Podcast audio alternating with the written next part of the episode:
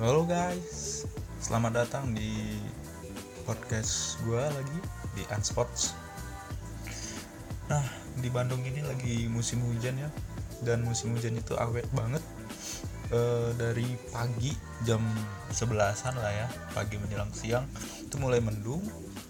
Terus jam 1 sampai jam 12 malam itu hujan, walaupun tidak deras ya. Hujannya tuh kayak ah, hujan gerimis gitu oke okay. nah kemarin kan kita bahas tentang uh, eh, PHP nih nah itu sebuah permasalahan di mana para remaja suka mem-PHP-in orang lain dan dan sering di PHP-in dengan, dengan orang lain. Nah, uh, podcast gue ini membahas tentang masalah kehidupan baik itu remaja, anak-anak dan orang tua. Nah kali ini uh, eh, gue bahkan mau bahas tentang uh, permasalahan, tapi mengenai hal-hal yang ter terjadi uh, di waktu dekat ini. Nah lulu pasti tahu lah ya kalau kita sekarang terkena wabah pandemik COVID-19 dan sekarang di hari ini ada sekitar 2700 yang sudah terinfeksi corona di seluruh Indonesia. Sedangkan di Jawa Barat sendiri yang terinfeksi itu ada 263 orang dan yang sembuh 17 orang dan yang meninggal 29 orang. Nah satu pertanyaan gue ya. Kenapa uh, indeks meninggalnya dari kasus uh, korban COVID-19 ini masih tinggi gitu loh. Padahal pemerintah itu sudah memberitahu bahwa obat COVID-19 ini sudah ada. Apa itu namanya ya? Ada dua jenis, satu kloro chloroquine, satu lagi apa gitu. Lupa lagi. Nah, terus uh, meninggal 29 orang terus yang sembuh 17 orang. Kenapa masih tinggi angka meninggalnya padahal sudah ada obat gitu. aneh kadang-kadang buat pala aja ini. Terus kita akan melihat eh, berita-berita yang ada di detik.com ya walaupun nggak di endorse. Nah ini ada nih beritanya yang tengah viral juga. Itu Akibat langkanya masker, seorang sopir pickup memakai celana dalam sebagai pengganti masker. Tapi aman nggak ya? Um, menurut gua sih ya, uh, mungkin ini dia celana dalamnya celana dalam yang baru kali ya. Karena kalau yang bekas pasti uh, repot gitu. Dia harus buka celana dulu, terus ngelepasin celana dalamnya, terus dipakai apa gitu motivasi dia memakai celana dalam bekas? Kan aromanya membuat seluruh tubuh e, bergelimang ya. Nah ini supirnya aduh emosi orang dibuatnya lucu sih enggak ya. Jijik. Kenapa dia harus pakai celana dalam? Kita baca ya selengkapnya beritanya di Jakarta, masker saat ini jadi kebutuhan. Pemerintah menghimbau semua warga yang keluar rumah diminta menggunakan masker demi memutus mata rantai penyebaran virus corona. Anjuran mengenai penggunaan masker bagi seluruh warga itu disampaikan Organisasi Kesehatan Dunia atau WHO. Permintaan yang tinggi namun jumlah masker yang langka membuat sebagian orang mengakalinya, seperti yang dilakukan oleh sopir pickup ini. Ia menggunakan celana dalam sebagai ganti untuk masker penangkal virus corona. Hal ini diketahui dalam sebuah video yang dibagikan oleh akun Facebook bernama Abahe Vika seperti dilihat di uh, detik.com. Nah ini ini video ya, gak usah diputar lah, kelihatan kok juga dia pakai celana dalam untuk maskernya. Nah menurut gue ya, um, kalau misalnya dia baru juga nggak apa-apa ya, nggak apa-apa pakai masker itu. Tapi ya ya namanya juga orang ya. Pasti semua dikomentari apalagi kita di Indonesia ini. Semua dikomentari. Ya nggak apa-apa sih menurut gue pakai masker. Sok aja. Yang kedua itu ada guna meningkatkan imunitas tubuh pemerintah kota Tegal menggelar rapat di luar ruang sambil berjemur sinar matahari. Um, banyak uh, beberapa um, pendapat gitu ya. Katanya kalau berjemur itu tidak tidak membuat imun itu kuat dan tidak bisa menangkal menangkal uh, si virus corona ini. Dan itu juga disampaikan dari WHO juga pendapat WHO uh, gue juga secara pribadi heran ya sama WHO artinya kenapa gitu dia selalu uh, membuat statement kalau buat ini tuh nggak bisa buat ini tuh nggak bisa buat ini nggak bisa. Contohnya misalnya um, yang pertama ini yang berjemur gitu ya. Terus yang kedua ada beritanya juga yang pernah gue baca tuh uh, di Indonesia sendiri itu kan uh, menggunakan uh, damkar sebagai penyemprotan disinfektan di hampir di setiap kota gitu. Ya terus ada gue baca beritanya kalau yang kita lakukan itu konyol di mata WHO terus WHO ini emang buat apa sih? Dia cuma bisa menyebarkan berita kalau corona ini pandemik dunia. Hah? kesel gue artinya gini maksudnya kita usaha aja dulu gitu loh. Daripada pang diem dieman pang cicing cicing di dia nggak ada kerja apa-apa makin menyebar tuh virus ya setidaknya kita uh, seiring berjalannya waktu pasti kita akan menemukan bagaimana cara yang efektif untuk menangkal si virus bangsat ini virus corona ini gitu jadi eh, WHO ini juga kadang-kadang membuat pesimis ya. Kayak 03 aja. Jangan pesimis lah. Nah ini juga berjemur katanya tuh tidak akan meningkatkan imun. Ya setidaknya kalau kita di rumah terus nggak dapat sinar matahari kan kita kekurangan yang namanya vitamin D ya. Apalagi di tempat lembab yang tidak tersin yang kena yang tidak kena sinar matahari. Ya harusnya uh, eh, WHO ini apresiasi gitu loh bahwa banyak hal-hal yang uh, masyarakat buat supaya terhindar dari virus corona ini. Nah WHO ini harusnya langsung gercep membuat vaksin. Jangan cuma komentar-komentar doang. Aku mau ketemu sekali sama ketuanya iya mau jatuh lah. Semua di komentarnya.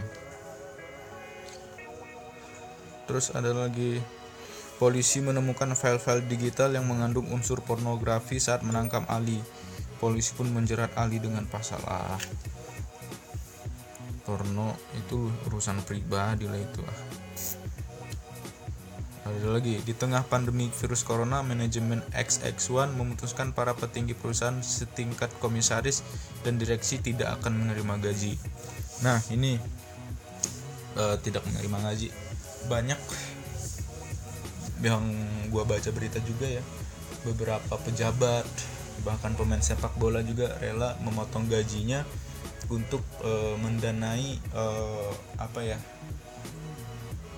pokoknya untuk mendenai fasilitas yang dibutuhkan untuk virus corona ini. Tapi menurut gua kalau hanya sebatas uang kayaknya enggak enggak enggak terlalu dibutuhkan. Kenapa? Kita tahu sendiri bahwa tim medis itu kurang. Relawan itu kurang. Nah kalau orangnya kurang emang kita bisa berharap sama uang itu yang bisa uh, melayani orang-orang yang terinfeksi corona? Kita kasih aja uang itu. Kan nggak bisa. Harus ditangani dengan orang dengan orang gitu dengan dengan manusia. Makanya uh, kalau gue gue udah udah jadi relawan di Jawa Barat sendiri. Tapi yang gue buat karena gue sendiri nggak tahu medis gitu ya gue uh, berusaha membuat bukan membuat gue ikut menjadi bagian dari relawan dengan mengcreate atau membuat sebuah info-info tentang seputar covid ini. Gitu nah nanti itu kan ada ada ada organisasinya itu ada ada divisinya lah gitu ya. Karena di di di aplikasi Picobar ini di aplikasi Picobar namanya nah kalau kita mau jadi relawan itu ada optionnya. Nah nanti di divisi itu nanti kita di, akan diberikan tugas. Nah dan kerja kita kerja kita juga tidak e, bertemu face to face melainkan dari rumah nah gitu. Ta, maksud saya nih um, kalau misalnya nyumbang nyumbang doang kalau nggak mau ikut serta gitu buat apa? Karena uang nggak nggak nggak terlalu nggak terlalu apa ya dibilang nggak terlalu membantu menurut gua sih. Yang lebih membantu relawan tuh. Ya kalau misalnya ada pejabat ya banyak uang gitu ya potong gaji. Kenapa sih dia nggak nggak nggak nggak mendanai sebuah sekolah kesehatan gitu ya? Berikan mereka ya walaupun masih semester 1 gitu ya dipekerjakan. Lalu mereka mendapatkan gaji yang setara dengan karyawan biasa di bagian kesehatan. Jadi uh, lebih membantu gitu terus ada lagi berita tentang tunjangan hari raya atau THR dan gaji ke-13 PNS terancam tak cair. Pemerintah lebih memprioritaskan anggaran belanja negara untuk menanggulangi virus corona. Nah, aduh, ini kurang setuju ya. Karena eh, emak gua juga seorang PNS yang di mana anak-anaknya juga atau keluarganya butuh makan gitu loh. Artinya kenapa sih gitu harus semua dipotong harus dipotong dipotong? Emang cuma potongan itu aja kan enggak? Iya bentar